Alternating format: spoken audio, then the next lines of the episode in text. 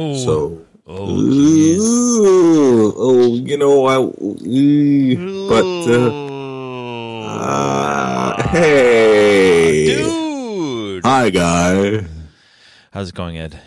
It's going well. I plugged in using Ethernet cable. Oh, Hopefully good, make- good. I think that will. make my voice sound even more resonant and, and, um, I don't know. I think what it will do is allow sharp you to thinkingly. allow you to string full sentences together. Well, I've always wanted that. Yeah. I'd be willing to try. Uh, so I'm I am uh, quote writing unquote. That's my new uh, my new project. Is Are you using quotes for that? I am using some quotation marks. Yes. Good.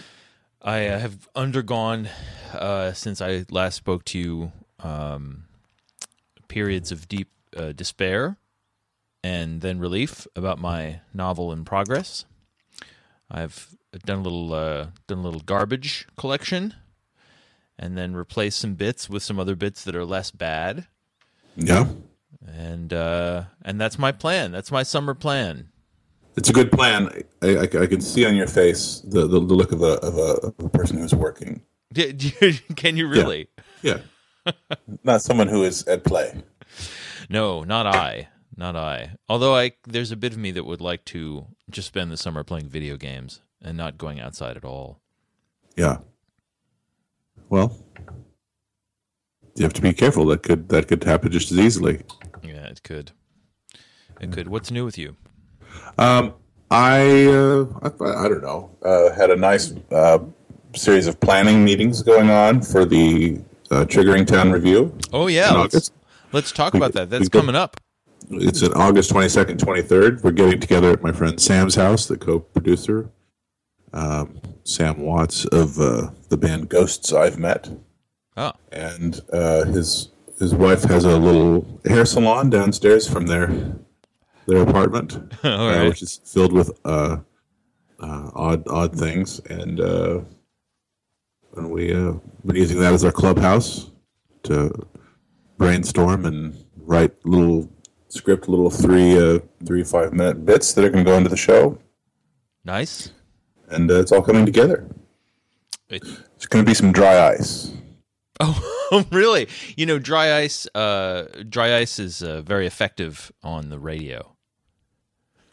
is it? Yeah. Are you gonna? I, I- assume that there's going to be an audio archive aspect to this. Am I wrong? I don't think we're gonna we're, gonna record the first one kind of for our purposes more than than for broadcast or podcasts. Yeah. Uh, just about, the idea is that if we're allowed, if, if we can pull it off, if, if we can do our part in actually mounting the show, and if people will come see it in any, any in the tens, then maybe we'll get to do it again. And Okay. if we get to do it again, then we will focus more on on making it, you know, uh, transmittable through s- such technologies we're using right now. All right. All right. Yeah, the dry ice mm, effect might be lost over the air. It might. But it mightn't. I don't know. You know, If- a lot if of you technical can- aspects. You could script script the show so that people are um, stumbling around in the fog. They can't see each other. They're wondering where they where they've gone. Well, it could describe it. You know, it could be a play-by-play of what's happening on stage. All right, now, You could hire. Uh, novelist Peter Mountford is walking through a, a dense fog. He's not sure where he is. His his Frankenstein-like shoes are stomping. They're, they're making the uh, mist uh, swirl and swivel as he um, uh, t- moves with his f- left foot and then and then with his right foot. Uh, oh, he's using the left foot again. See, I don't know how to describe it. It's you don't even need it. You don't even need the other people. You could just Just describe what's happening. an hour and a half of that. Yeah. Yeah, pretty much. I would listen to it. So coming together, we've got a dollar bill gag. A lot of it is centered around the figure of, of President George Washington. Oh, really? Yeah. Um, who will uh, die and be reborn in the course of the show. Excellent. Whose representation on the dollar bill will be explained. Um, and we will even have an actual descendant of George Washington in the cast. Really? Yeah. Who but is we're not going to we're not going to say who. Okay. We're just going to say that someone in the cast is a direct, is a descendant, no direct descendants, is a descendant of George Washington. But we're not going to say who. Okay. Okay. Just somebody. You know. Is this is this That- going that- to be bullshit? Oh no, it's not. It's not actually bullshit. But um, I think it's more fun if uh, uh, if we say this is the person, then okay, that's the person. This is the audience's reaction. Yeah. But if we say we don't know who it is, or you don't know who it is, then everybody suddenly is endowed with the George Washingtonness. We're ennobled broadly through the non-distinction. Could it, it could perhaps be me, the man you're speaking to right now? Could be. In former times, this was George Washington's voice.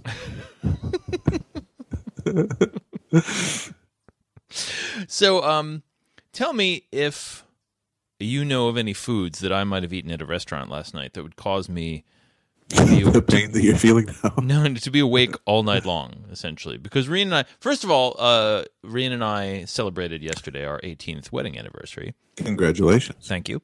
And we did so uh, by dining at our favorite restaurant, which has a terrible name, and that name is Just a Taste. It is a tapas restaurant. Oh, this is not your um your date night place. No, no. I, I, I guess I'm tempted to say that either could be. A, I, I think I think your favorite restaurant has to have delicious food at it. I think the Viva Taqueria, the our date night place, the food is fine, but um, we go there because it's familiar and the uh, the wait staff and the bartenders are friendly and they know us and uh, we've been going there for years. Did you have anything uh, tomato heavy last night? Your tapas. There was there were a few tomatoes, bits of tomato in the um, garlic braised greens. I'll tell you exactly what I had. Here's the list of things that we ate. Um, garlic braised greens was one of them. Uh, salt cod fritters. What are you looking at? What's wrong? Oh, I just I didn't want to yaw. I didn't want to make a uh, uh, a face noise into the microphone. So I was moving my face away from the microphone. the infernal creaking of your face as you as it assumes various oh yuck oh oh. Yeah i'm glad i can't hear that. Salt salt pork no cod no i don't think it's salt. Cod fritters. Salt cod, Cod fritters. okay cod fritters. um uh russet potato wedges in in aioli mayonnaise. Deliciousness um uh, uh, char- charcuterie plate various types of pork related products, sausages and pate and and the like, Nice. and um, uh, some asparagus uh, cooked in butter with with some um, A little sauce on it. a very light butter. No, not light. It was intense butter sauce. A light with, butter sauce. with some uh, some uh, sh- coarsely shredded Parmesan cheese on it. Nice. Also some olives. dishes. Yeah, a lot of small dishes.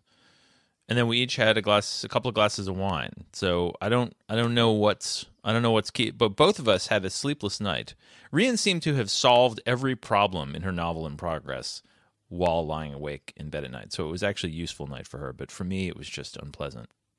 Just a night of uneasy thoughts. Yeah, not even thoughts. That's part of the problem. It was one It of those. been, it could have been that you were at the at the end. You're a character in a short story, and that was the last paragraph. that's Usually, possible. somebody staying laying awake at night with uneasy thoughts. Yeah. Uh, Everything left in the air. because every everyone loves an ending. outside? Whereas everyone loves an ending where nothing whatsoever happens. was it raining outside? No, clear. Was it raining night inside? Yeah. in, in my heart. Oh, did the did the moon look down with a uh, wry expression? the moon's looking down on me, as it always does. I had Um, I had this experience the other day. Wait, I Yeah. I uh, took a picture. I tweeted this. Um, I took a photo of uh, a cloud, an isolated cloud in the sky. I was I walking that down. picture. Yeah, and um, I was just walking down the road. It was a beautiful day. There's this big cloud just sitting up there all by itself. And literally, the first thing that occurred to me was, You think you're so fucking great. You're not so great. You're not so great. Anyway, I, I must say something about me that I'm I'm personifying weather phenomena. with clouds. Yeah, yeah, yeah, yeah.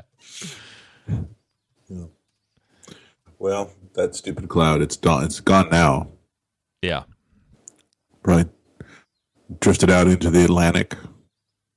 Yeah, that shit's Sw- dead, sw- man. Swirled around for a while, menaced a boat, and then dissipated. uh, you know, maybe they had so many different kinds of food last night. Yeah. There was some mm-hmm. very unusual interaction, say between the asparagus and the salt in the cod, and the you know just a an odd odd mixture.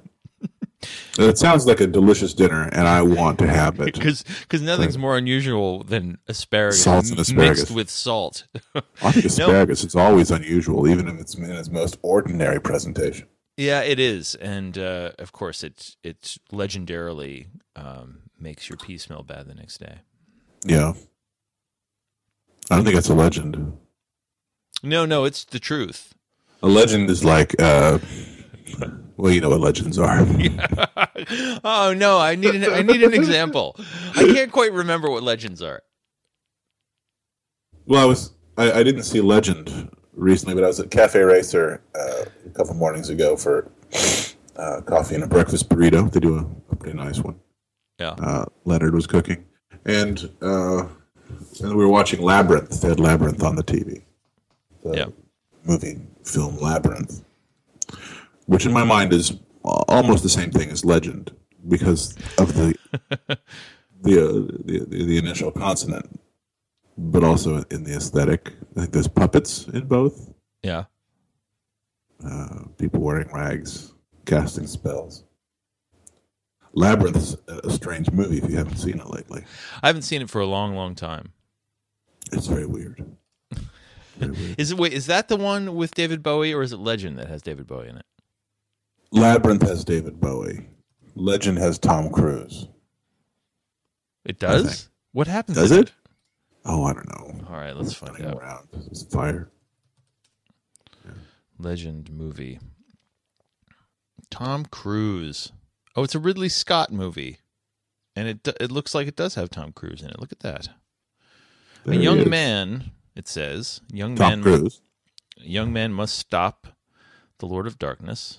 Wait, I accidentally clicked on the the photo. Stop the Lord of Darkness from destroying the daylight and marrying the woman he loves. That sucks when that happens. It really does when the Lord of Darkness tries to marry your girl. It's a bummer. What have you got there? You've got a Uh, book. I've got a, a, a my James Beard's new fish cookery. Yeah. Uh, my the cookbook I use for fish related things. I just thought I'd, I'd see what what the index said about cod. If it had any any sleep warnings. Did it have restless leg syndrome? That could be a cod. Um, I did some twitching. Some slight twitching. I did some twitching, yeah. Overheat. I got overheated, tossed and turned, muscle aches, dreams. D- the uh, the intersection of dreams and reality. I was I trafficked in that area in that zone. Was it Armenian cod? Cod bechamel, cod benedictine, cod brandade de morue. These sound like poisons. They- it sounds like they were. Yeah, Was it a cod cake? Would you call it a cod cake that you had, or a cod ball? it was a cod ball. It was a Cod puffy ball. cod ball. Uh, that was as, as much pa- pastry as it was. Uh, as it was. uh, Lyonnaise. Salt removal. Buddy. Spanish style. I don't Skype you to speak French with you. Hors d'oeuvre. Think it's the croquette. Let me see. All right, We've been see. trying to eat more fish over here lately because it's so um, so plentiful. But just at the time that we decided let's eat some more fish, it, it jumped in prices and is now outrageously expensive. Oh, really?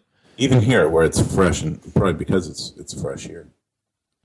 It's I think good. we've gotten out of the habit of uh, of eating uh, fish because the kids like different kinds of fish, and I don't want to cook different fish for everybody. And then Rian ostensibly stopped eating meat, but we sort of are, you know, we're we eat a little meat now and then. But when we do it, we actually eat straight up meat, and fish has sort of fallen by the wayside, and I don't know why exactly. The salmon is very good right now here. Yeah, The Copper River salmon has come in, but it's twenty five bucks a pound. That's a lot of money. Yeah. This is three of us, and we need a pound of fish. Yeah, of course. Three quarters of a pound. What's uh, what is uh, um what's Oscar's what are Oscar's eating habits like? He'll eat most anything. Yeah. We're very we're very lucky. We, Yeah, we is really lucky. Did, didn't want to have a finicky eater. He might still end up finicky. Mm-hmm. I think that starts to develop after two.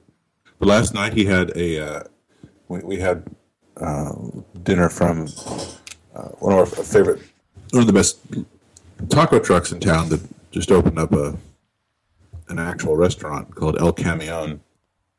And uh, we had a just kind of a sampler, bunch of stuff from there, and he had some. He had a tamale, he had just the kind of spiced rice and beans, and he himself uh, took a little, you know, a little uh, container of of, of pico de gallo and, and poured it over his his rice and beans and Yeah. ate it, most of it. Ate a quesadilla that had mushrooms in it. Not bad.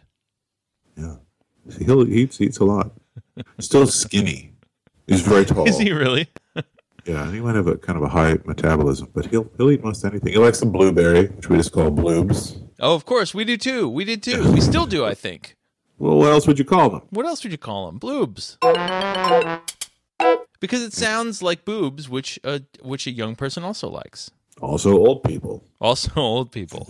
It's true. Uh, Hey, hold on. I gotta let a I gotta let a cat out of the room. Just a moment.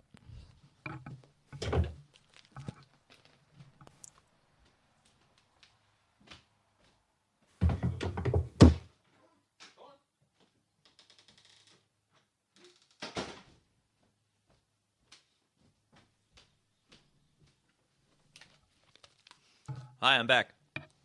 good. Usually, uh, our cats uh, are a little afraid of the studio of the of the room I'm in because often I'm chasing them out of here because I want to. I don't want them rummaging around in here while I'm not in here.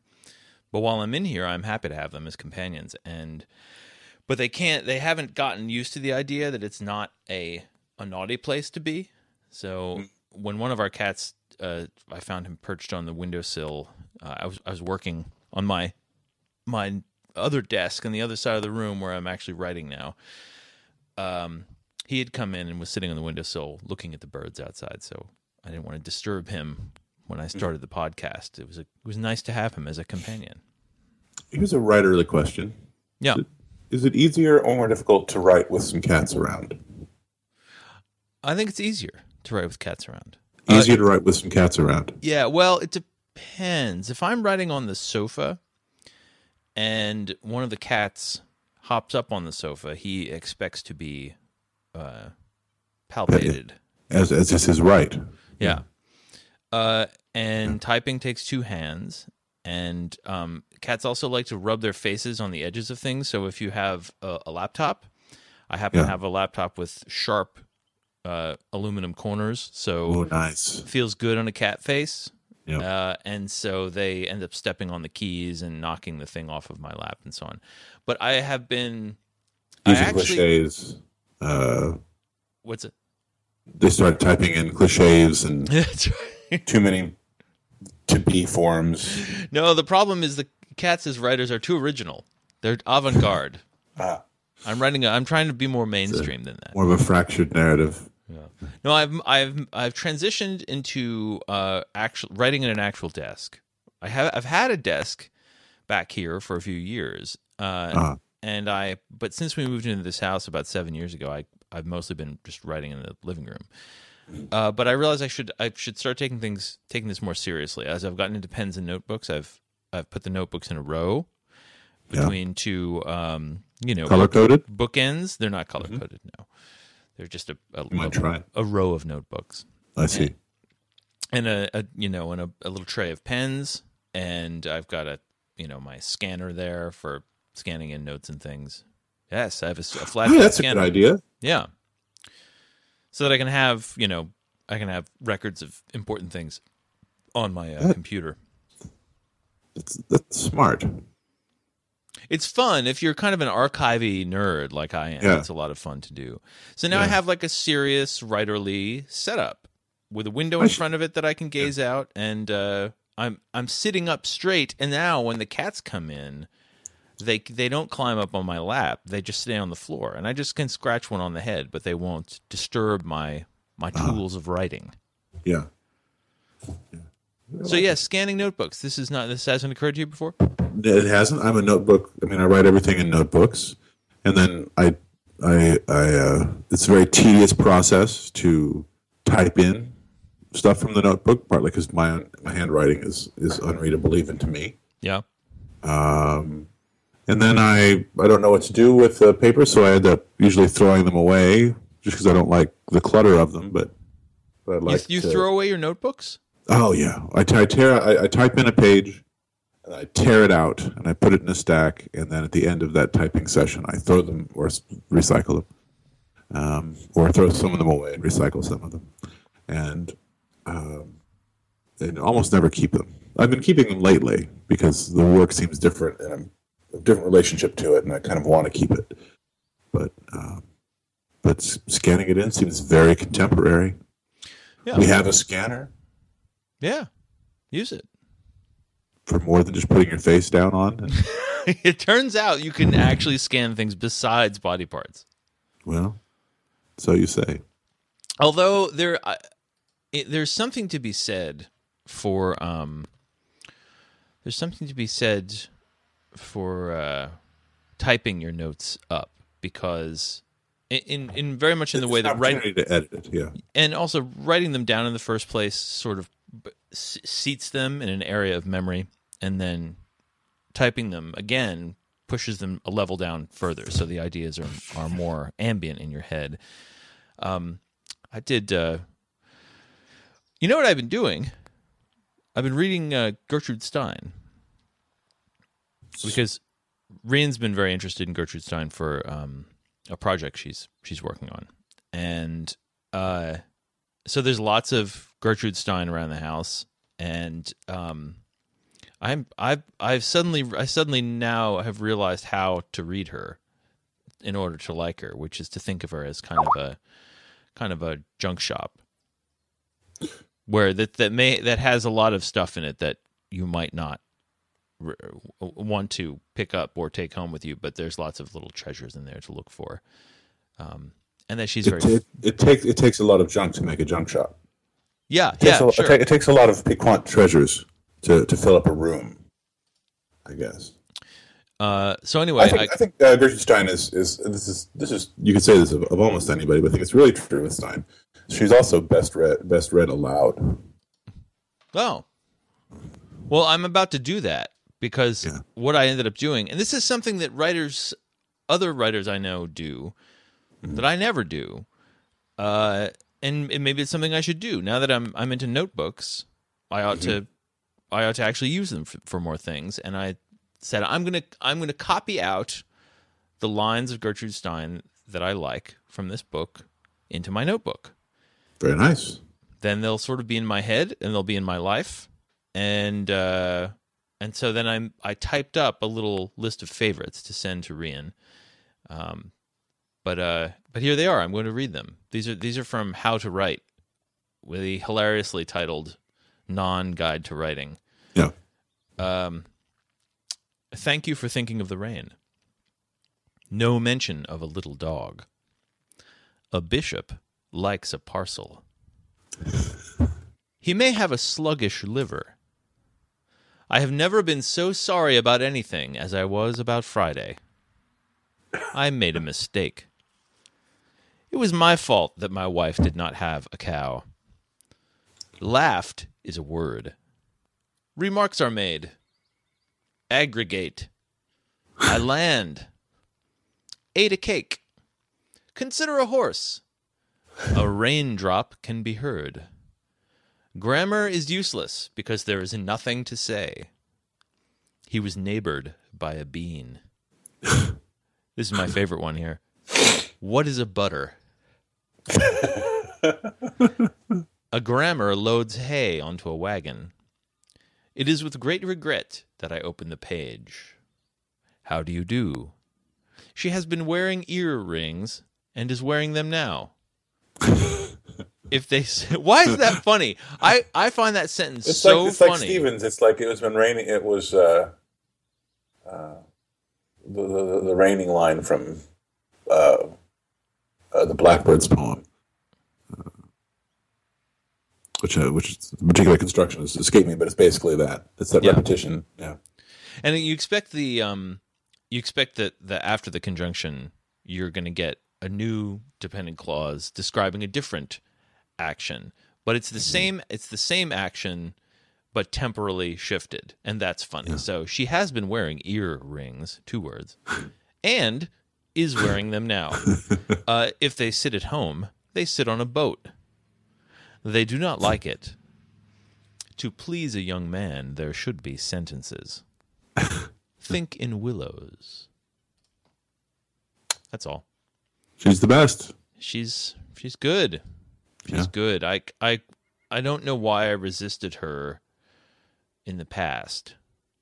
Oh, because of for me, it was partly other people's enthusiasms. Yes, I think that's it. Yeah, some people who were some people in my youth who were really into Gertrude Stein. I did not want to be into what they were into, yeah.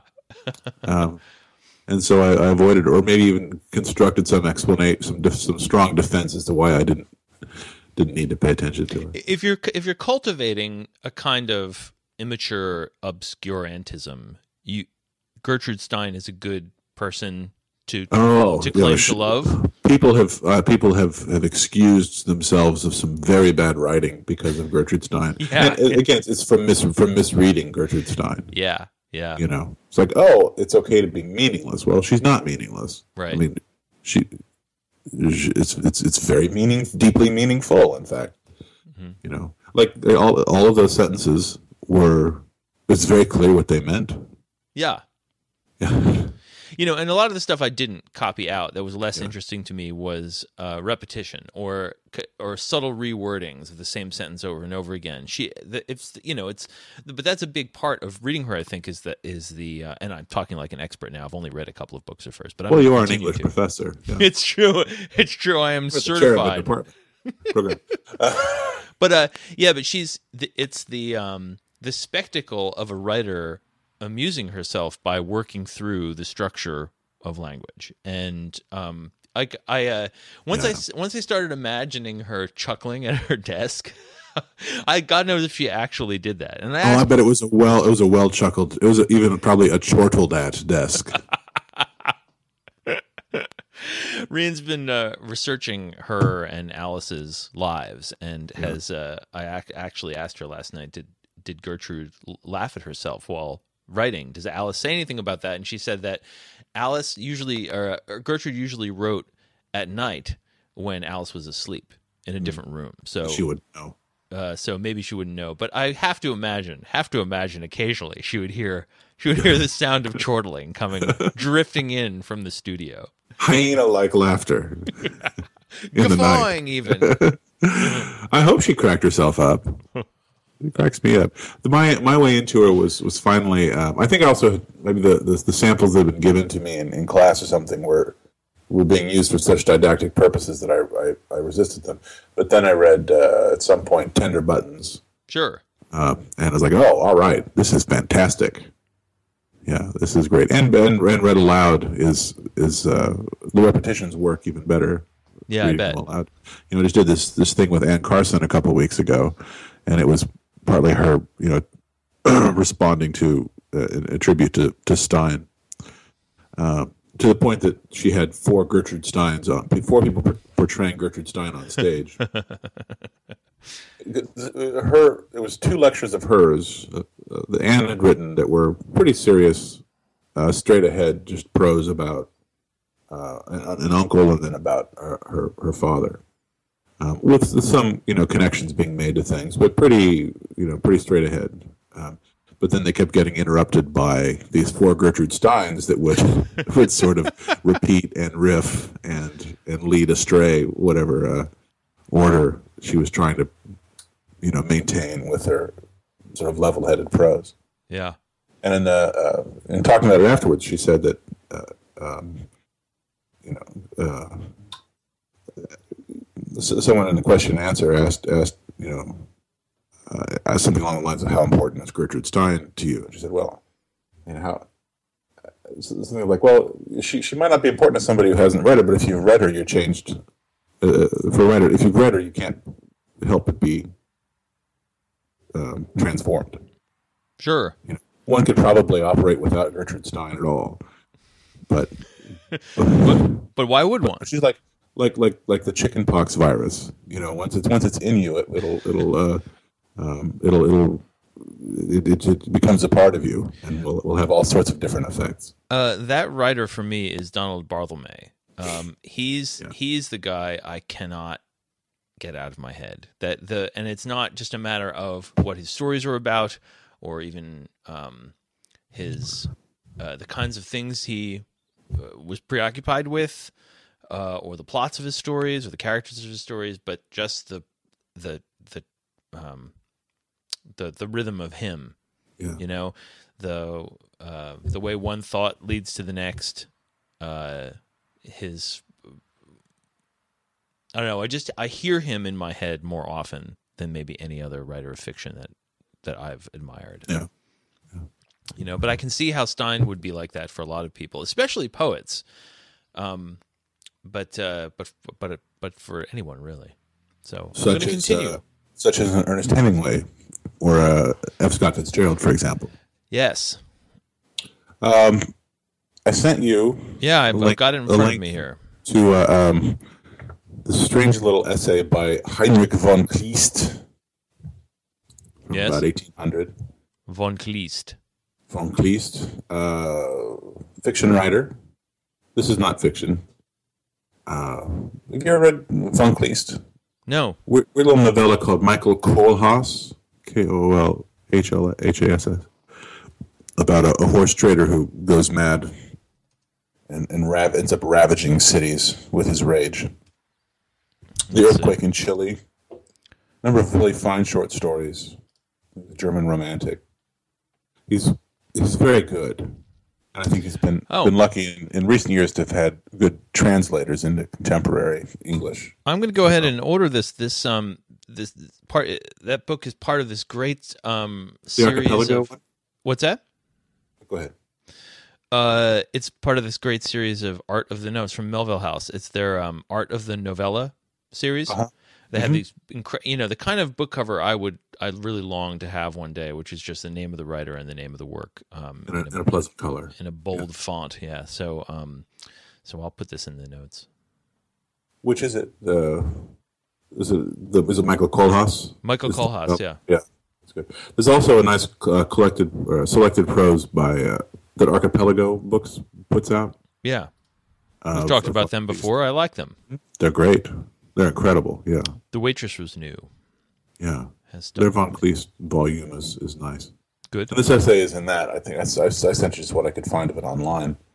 Okay. Um, but this was uh, uh, Joshua Beckman, really fine poet, uh, friend of mine who uh, is one of the co-editors of Wave Books, which is headquartered here in Seattle, along with Matthew Zapruder.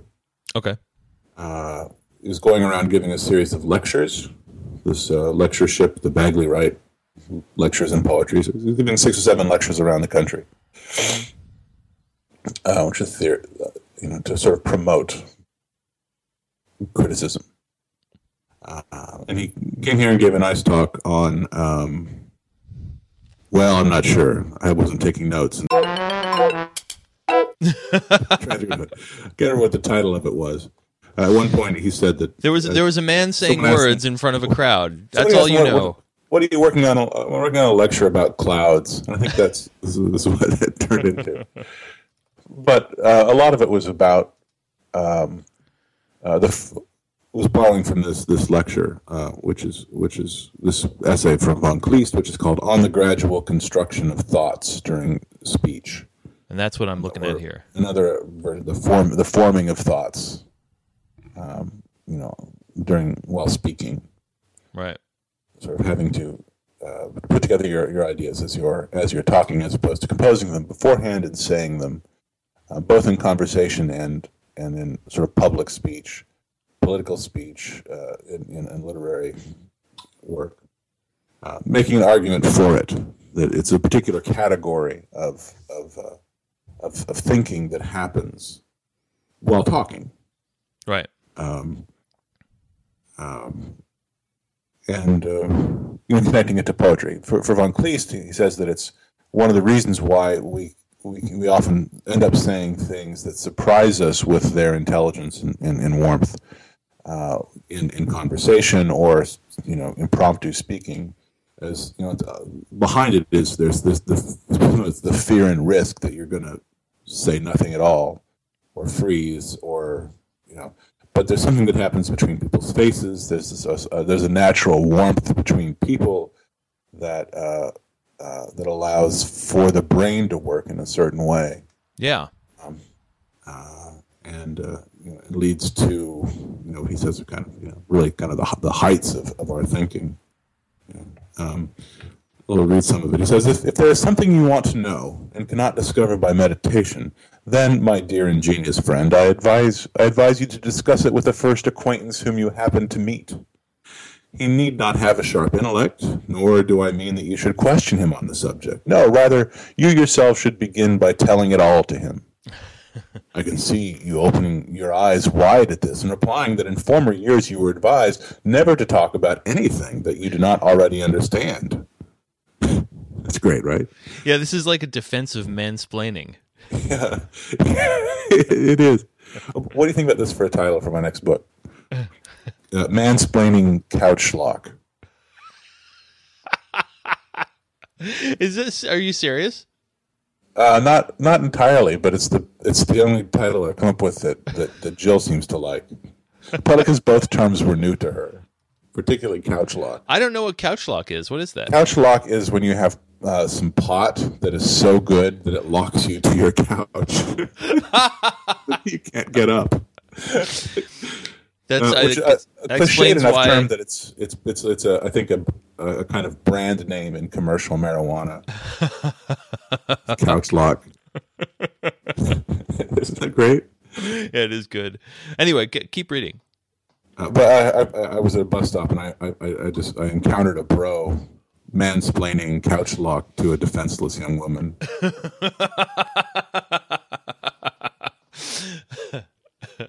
anyway, so this is uh, you know, I was advised never to talk about anything that you do not already understand. But in those days, however, when you were a child, you probably spoke with the pretentious purpose of enlightening others. I want you to speak with the reasonable purpose of enlightening yourself. And it is possible that each of these rules of conduct, different as they are, will apply in certain cases. Uh, as the French say, um, uh, you know, I, I, I make myself hungry by eating. Um, and this maxim holds true when parodied into, I make myself think by talking. L'idée vient en parlant. Yeah. Well, that's I mean that's that's how everything gets done for me. I mean, and, and I- I feel like you know, the, a lot of writers don't like to talk about work in progress, but I cannot write without talking about work in progress. Um, with to anyone who will listen, simply because I don't know what the hell I'm doing, and uh, by explaining it to other people and this, them sitting there and appearing receptive to it, I I'm able to figure stuff out. Sometimes it all it takes is just a word or two from my interlocutor to solve a problem for me. It's usually Ryan, but it could be any number of of chums who I gab with. Yeah. Talking. Um, I mean, I think, you know, I, I'm a slow thinker and a slow talker. Yeah. Uh, it might be uh, difficult to listen to on a podcast sometimes. Because I'll start a sentence five or six different ways and then not finish it. That's not hard to listen to. That's just hard to transcribe, which is not It's hard to something where yeah. Uh, uh, but it's it's leading to for, for me and anybody else to you know informing of thoughts while speaking. It is a messy process, Uh, it doesn't look good when written down. Um, but the, the product of it is that maybe every fifth or sixth sentence is actually quite clear and direct and surprising, at least to me. Yeah. Uh, something that I, I, would not have arrived at um, in meditation and contemplation of uh, at the notebook. You know. Sure. Do you do you ever give? Um, have you given? And I ask this because I I do every year, and um, I was just working on one, some kind of craft talk or craft lecture uh, not a not a reading from your poetry, but a discussion of some aspect of craft. I have I have done so. And and so, do you have a boilerplate approach to preparing one of these talks? Do you do you write it? Do you write it like an essay beforehand and then read it, or do you write it like an have, essay and then back off and turn it into notes and then riff, or do you do it off the cuff, off of notes? How do you do I, it? Like the way I do all kind of public speaking is I just I, I try to outline it, you know, on you know on an index card or something beforehand, and then riff from that. Yeah. Uh, there's a um, I I would compose a, a full essay and, and, just read it, um, but I, I feel like to, to do so I would have to be paid. right. I'm, I'm, serious, and yeah. I would love to do that, um, but I'm not gonna I'm not gonna do that shit for free. Yeah because yeah. it's hard. Yeah, I understand. And and, and I, I, might not get anything out of it. I uh the the first craft talk I gave that I wrote down every word of was one I was being paid pretty well for um at the uh at the Conversations and Connections conference in Philadelphia last fall, which is uh, which I recommend to everyone. It was a really fun conference, a fun crowd. Um and I gave this keynote address um about uh, influences. But um I usually at Colgate University, where I do the conference every summer, I usually do a kind of hybrid thing where I I write out a few paragraphs, but mostly I just have notes. Like I'll have well, a paragraph that I want to read, and then I'll have a bunch of notes to say, talk about this, talk about this other thing. Those are, have I seen one of those? Are those recorded? They're all on YouTube. On YouTube, yeah, I've, I've watched those of yours. They seemed fully composed. They're usually not. Uh, although this year I seem to have fully composed one, and I'm wondering if that is a demerit. If maybe I should back off of that a little and maybe just read it three or four times the day before I give it and internalize it and then colloquialize it. Yeah. Opening opening it up for you know new ideas because a lot of the stuff I often think of good stuff when I'm standing in front of 50 people t- talking off of a piece of paper. I suddenly get ideas that I ought to have thought of when I was writing the damn thing. Yeah, the forming the forming of thoughts in speech. Exactly. Yeah. Yeah. Also, in the essay, he, he suggested it's it's uh, this uh, the, the the root of that. What allows you to think that way is has to do with with human warmth. Is you feel encouraged to think more clearly because of the human interaction. Yeah. The, the root of it is, is one of, of, of you know friendship and friendliness. Yeah, which I think is a very dear idea. It's it's a wonderful idea, but I think it's um, less accessible to some people than it is to others. That is to say, not people are incapable of human warmth, but that in that context, one in which you are delivering a talk uh, social anxiety is extremely powerful, and it's it's hard to get into that space where you think of your audience as being friendly rather than hostile. Someone like Jill, my wife, who is brilliant but does not like to talk in front of people. Yeah, right. There are a lot of people who, for whom the, the anxiety of speaking in front of a crowd is is, is one of the most terrifying things they can think of. And I think that, that we all want to get away from the crowd. Um, uh, from the, the, the pressures of talking in front of a group. I think even those of us who enjoy it, and I rather enjoy it. Um, but maybe I, the way that I've found to flee the situation is through is through the talking.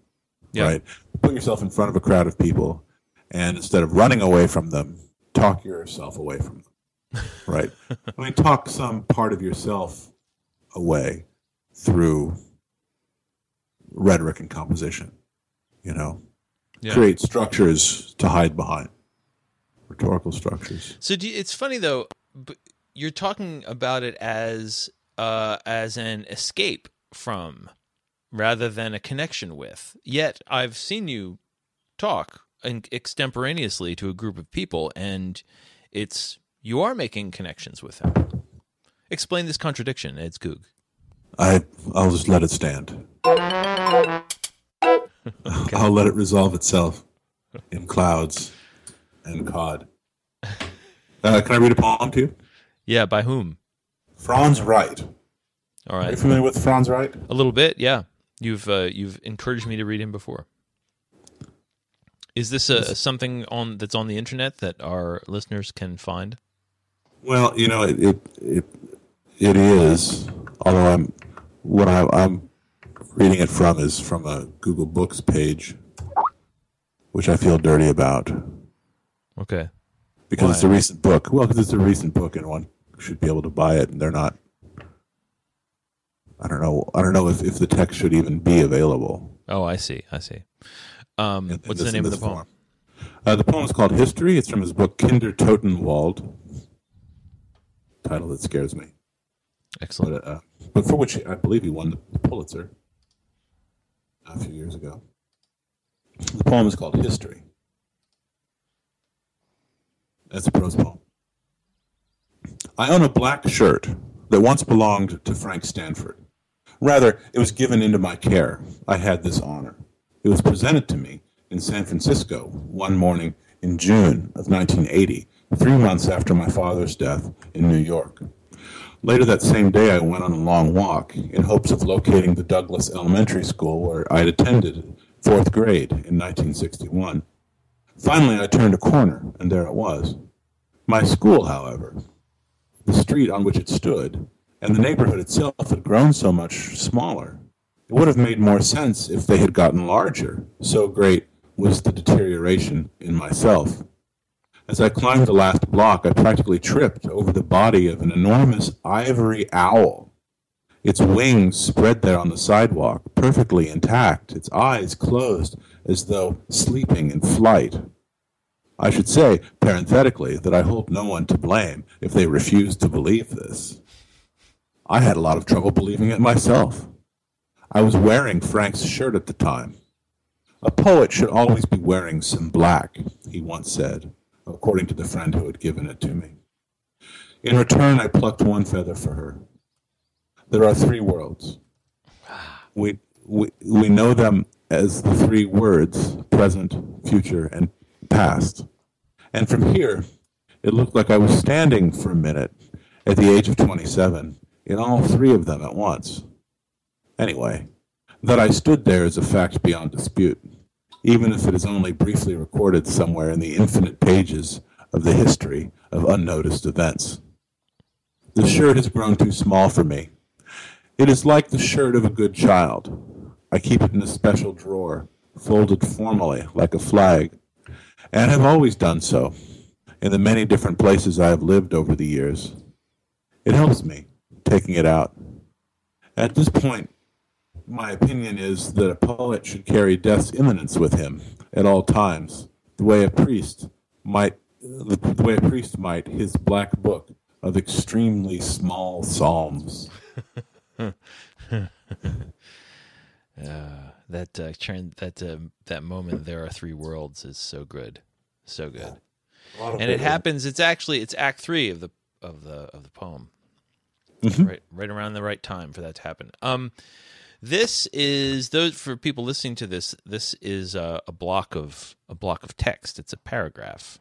Um, is this entire book uh, prose poems?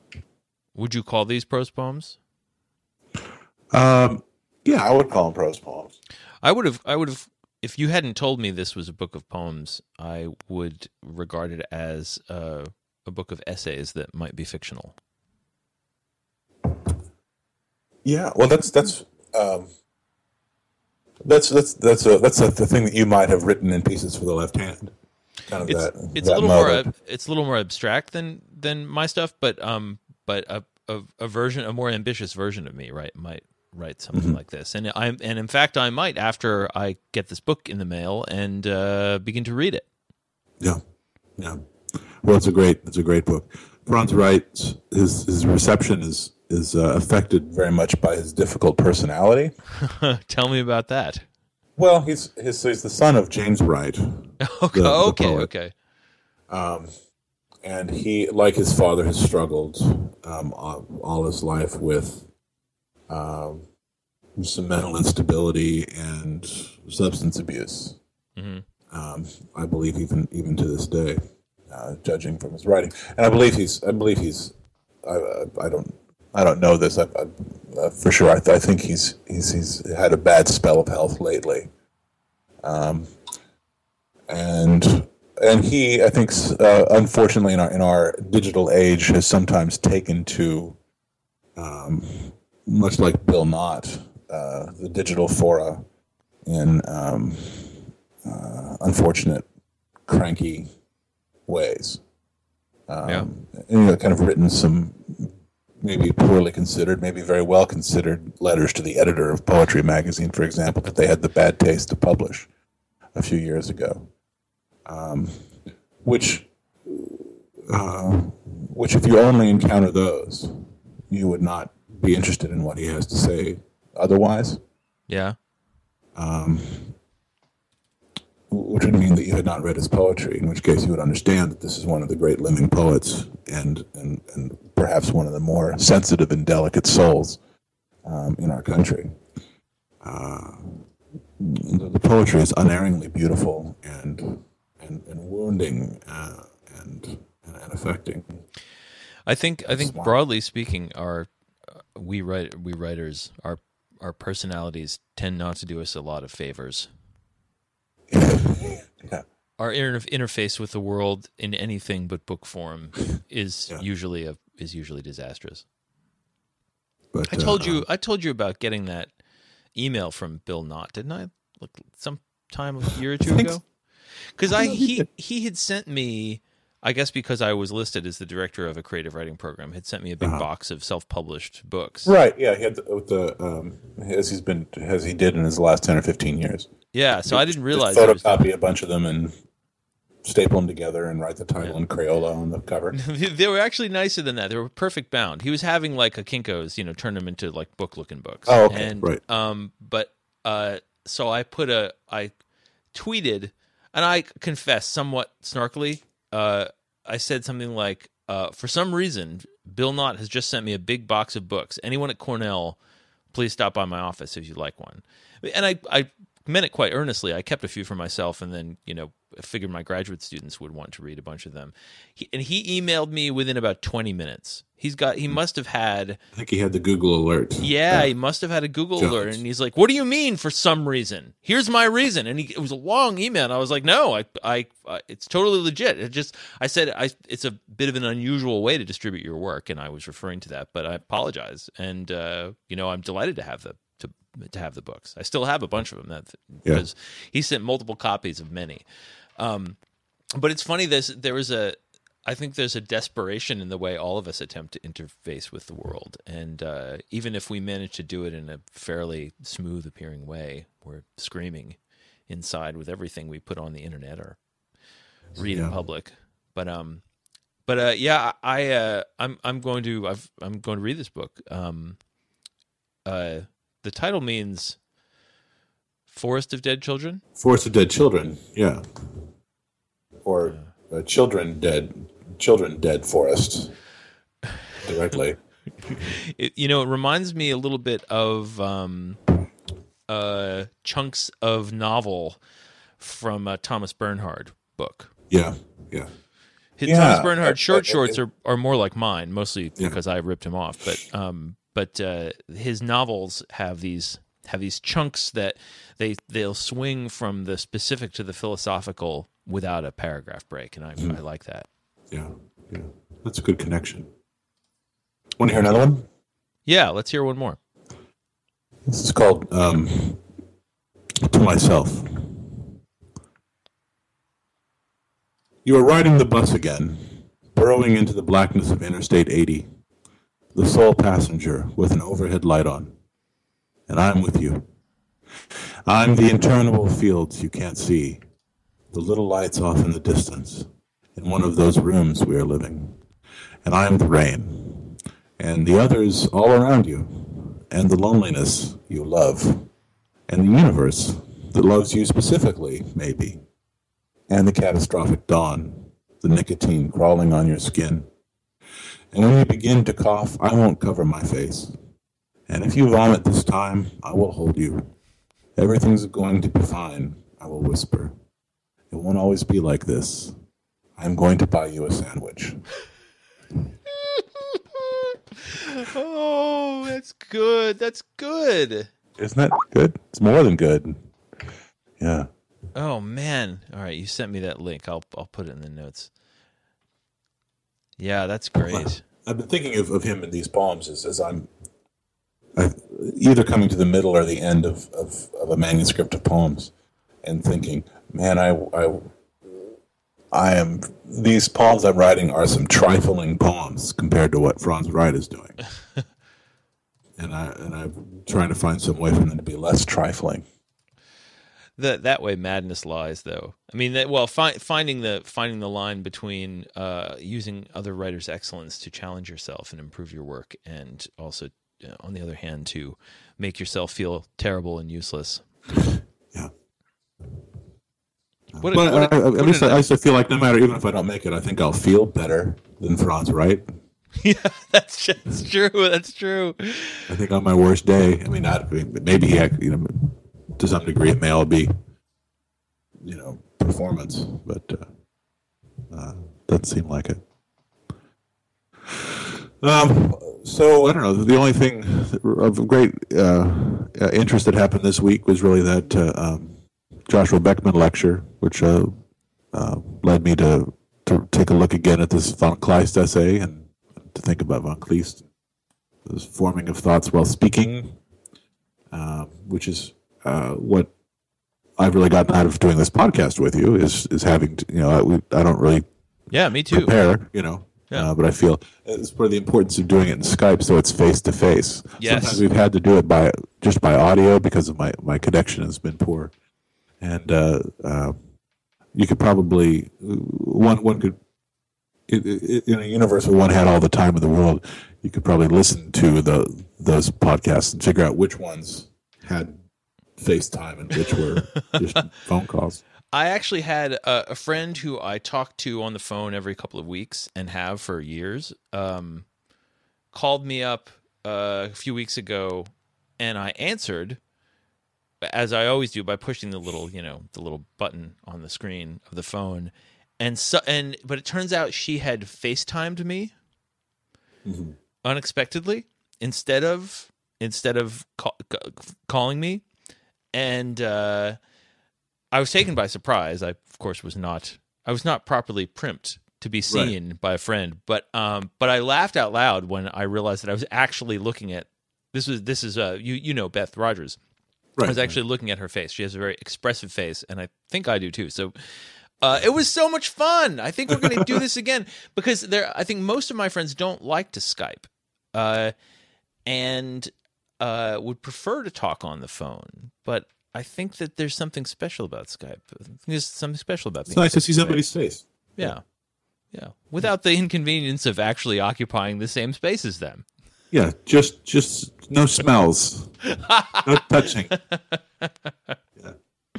It's the only way I can get you. I can get you down to a manageable size. You're yeah. not. You're not six foot six. You're. Right. You're one. Right. You're. You're an inch and right. a half tall. Yeah, I'll keep. Yeah. Hey, there keep, you are, little guy. No, keep your, keep hey your there. hands away from the lens. All right. All right. all right. Um, anything bigger this week for you? Sounds like you're you're in a good a good uh, good groove. I'm in a good place. I. It is two weeks until back in the New York groove. As yeah uh, is that Ace Frehley's solo album? I have, I have no idea. Do you know the reference? No. You know, back in the New York groove. I never had the uh, I never had the solo albums. Are these the ones where they all they all came out at the same time and they had their yeah. faces on the? Yeah. yeah, I, I I didn't have those records. I, I I, I need to know right now if if I'm if I'm right that that's the Ace Frehley solo album. okay, find out. While you're looking, uh, I will say I've it's two weeks until the the Colgate conference starts. So, and I don't read the manuscripts until two weeks ahead of time. Otherwise, I will forget them entirely.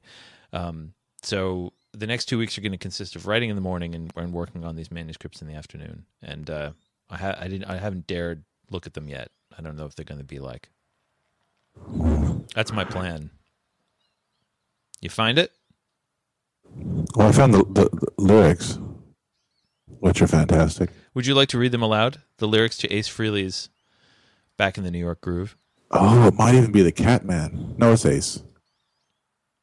It's not called the Catman, is he?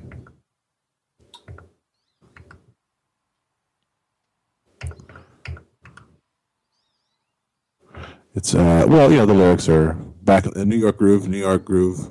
Uh, many years since I was here on the street, I was passing my time away to the left and to the right. Buildings towering out of the sky. It's out of sight in the dead of night. Here I am in the city with a fistful of dollars, and baby, you better believe I'm back. Back in the New York groove, repeated several times. Back of my Cadillac, wicked lady sitting by my side, saying, Where are we? Stopped at 3rd and 43rd, exit through the night. It's going to be ecstasy. This place was meant for me. It feels so good tonight. Who cares about tomorrow? You better believe I'm back in the New York groove. Yeah, that's good. The lyrics are modest, and the tune is terrible, but it's catchy. You ought to um you ought to supplement your poetry readings just randomly slip in lyrics to KISS songs. I should. I know them. Uh, what's what's the, one of my favorite? Uh, you really like my limousine. You like the way the wheels roll. You like my seven-inch leather heels and coming to all of our shows. But do you love me? Do you love me? I mean, now do you? Do you love me? Do you love me? Do you love me? That's beautiful. That's a, that's a, I think a, a, a, a well-made song actually. Yeah. The song is called "Do You Love Me." Yeah, and it's it's uh it's creatively enjambed. Yeah. Well, so little Franz right, little kiss. Yeah. Little update. Nothing wrong with that. So uh, again, again, same time next week, my friend. Sounds good to me. All right. Talk to you Till soon. then, bye. Bye. Are you hungry for lunch? Well, then let's have lunch. Do you want some lunch? Well, then we'll give you some lunch. Do you have a hankering for lunch? Well, then come.